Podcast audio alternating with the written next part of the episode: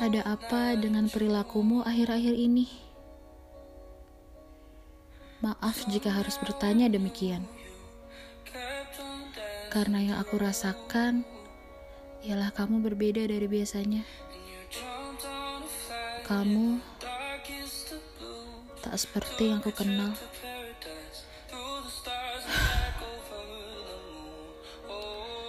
Di sini, izinkan aku saja yang berbicara dan bertanya. Kamu tak perlu langsung menjawab dan menyanggahnya ya. Kamu baru boleh menanggapinya hanya ketika saat aku sudah tidak ada lagi di hadapanmu. Biar kamu sendiri yang berbicara dengan isi kepala dan hatimu.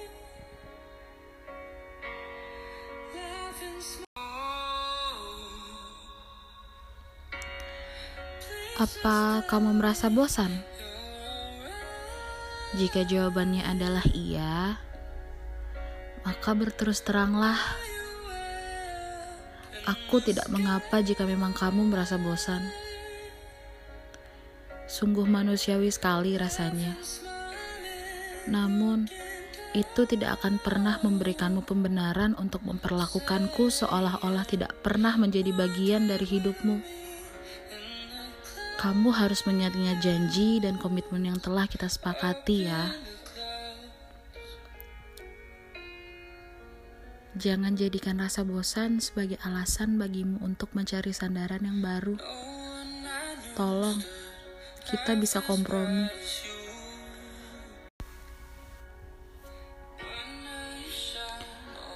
Apa aku tak cukup baik bagimu?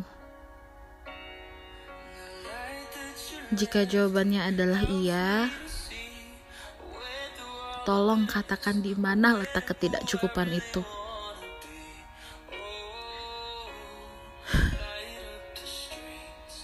Jika ini memang benar adanya, beri aku kesempatan untuk menjadi seseorang yang senantiasa mencukupimu. Jika aku salah, tegur aku. Jangan kamu diam seraya mengisyaratkan tentang kepergian. Karena jika kamu memutuskan untuk melakukannya, aku adalah seseorang yang merasa gagal untuk menjagamu sebaik-baiknya. Sebagaimana diriku yang saat ini ada di hadapanmu.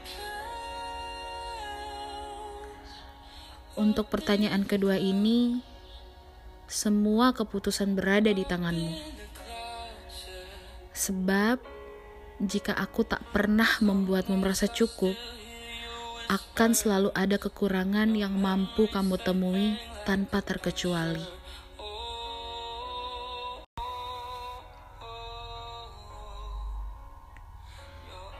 Ini adalah pertanyaan yang aku sendiri takut untuk mengetahui jawabannya.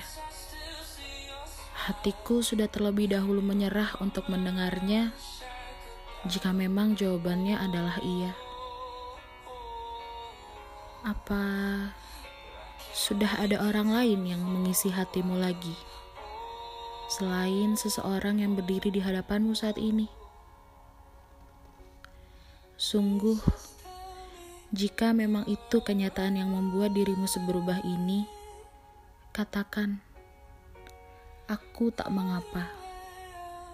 Setidaknya dari menyayangimu dengan sehebat ini, membuat aku mengerti bahwa ada hal-hal yang pada akhirnya mesti dilepaskan oleh sebab arah yang tak lagi sejalan.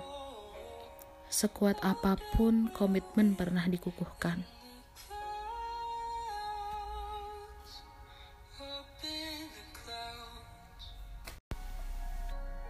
Hai, terima kasih sudah mendengarkan podcast dari aku.